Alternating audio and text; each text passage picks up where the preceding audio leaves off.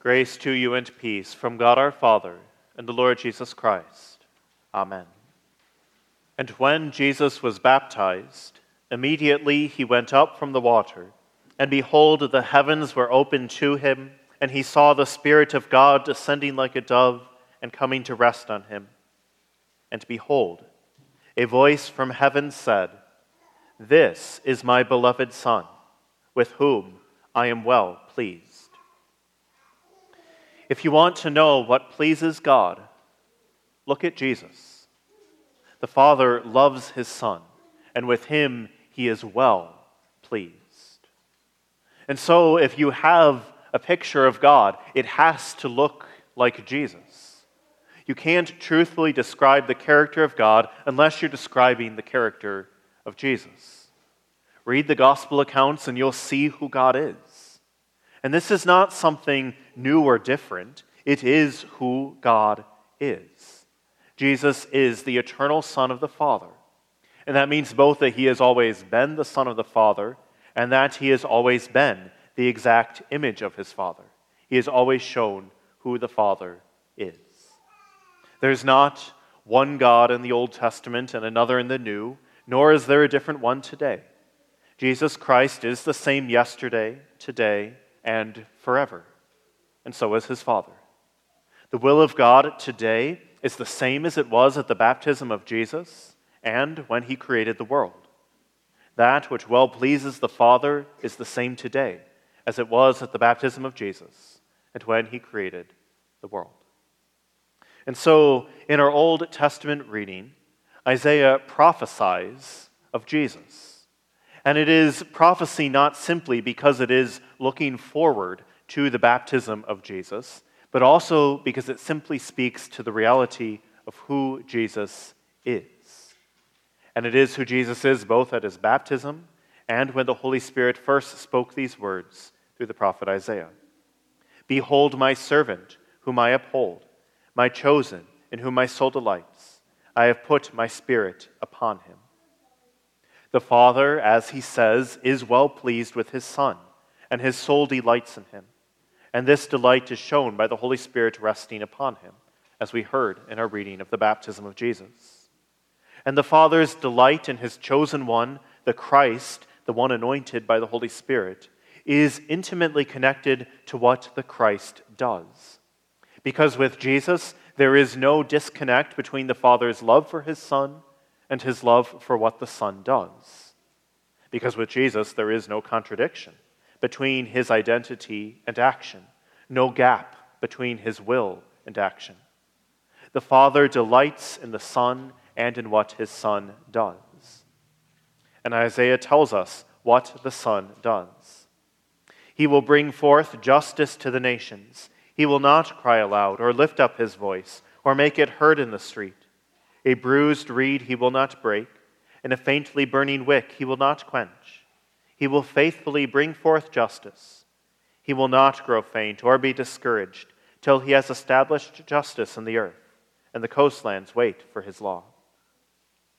Jesus both brings forth justice and he reveals what justice actually is. This is the justice that the Father delights in, that the Christ does not cry aloud or lift up his voice he does not open his mouth, but goes like a sheep to the slaughter. This, this is the justice of God. And here, in the extreme humility of Jesus, he brings forth justice to the nations. Here, he does not break a bruised reed or a faintly burning wick quench. Because here, even a thief on the cross can find paradise. Here, even those of little faith can enter into the kingdom. Here, the weary and heavy laden can rest, sheltering under the wings of his cross. Here, you sinners become saints. For we are overwhelmed by the sin and death of the world. Our own sins and the sins of others crush and weigh us down and smother our hope. But Jesus, he will not grow faint or be discouraged till he has established justice in all the earth. He endures to the end, and we are saved. Because this, this is what pleases the Father. This is what delights him. His Son, who acts perfectly according to what he sees in the Father, his chosen one, who brings forth the justice of God. As Isaiah continues, For thus says God the Lord, who created the heavens and stretched them out, who spread out the earth and what comes from it, who gives breath to the people on it and spirit to those who walk in it. The Father is the one who in love creates the heavens and spreads out the earth, gives breath to the people on it and spirit to those who walk on it. The Father creates and gives life. He creates the heavens and the earth, giving breath and spirit to man that he creates in his image. And Jesus, who is the exact image of his Father, he acts in perfect harmony with the Father. He is born of the Virgin, baptized by John, suffers under Pontius Pilate, is crucified, buried, and risen. And he does this exactly as he said to John the Baptist in order to fulfill, to complete, to perfect all righteousness. To be himself the faithfulness of God that renews the breath of us who were dead in our sins and gives us the Holy Spirit that we might walk in newness of life. Jesus reconciles all things in heaven and on earth through the blood of his cross. And in this, in all of this that Jesus does, the Father is well pleased. As he spoke to his Son through the prophet Isaiah I am the Lord. I have called you in righteousness. I will take you by the hand and keep you. I will give you as a covenant for the people, a light for the nations, to open the eyes that are blind, to bring out the prisoners from the dungeon, from the prison those who sit in darkness. And this is indeed exactly what Jesus does. He is himself the new covenant, his blood poured out for us.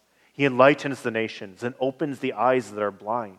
He brings out prisoners from the dungeons, even from the graves, and from those who sat in the darkness of death he brings the light of life.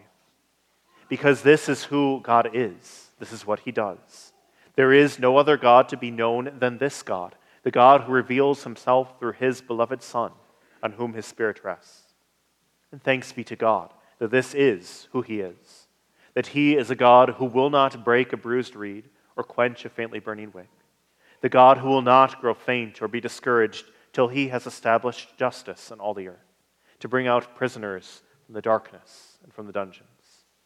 And this God, this is the same God, the God who created the world, the God who was there when Jesus was baptized, the God who is here for you this day, the God who works rescue and deliverance for you today. Perhaps you're feeling well, looking forward to this new year, or perhaps you see yourself in that bruised reed, that faintly burning wick. But by grace, God delights in you the same as in his Son. For has he not called you also his chosen one, a Christian, one anointed by the Holy Spirit? Has he not also baptized you, that receiving all the righteousness that Christ has fulfilled, that you might indeed be his own beloved children? That he has baptized you, uniting you to Christ, anointing you with his Holy Spirit, that you might actually live. And this delight that your heavenly Father has in you, it does not change any more than He does. You are His beloved child. He has chosen you from before the foundation of the world, and you are His unto life everlasting. To Him be all the glory forever and ever. Amen.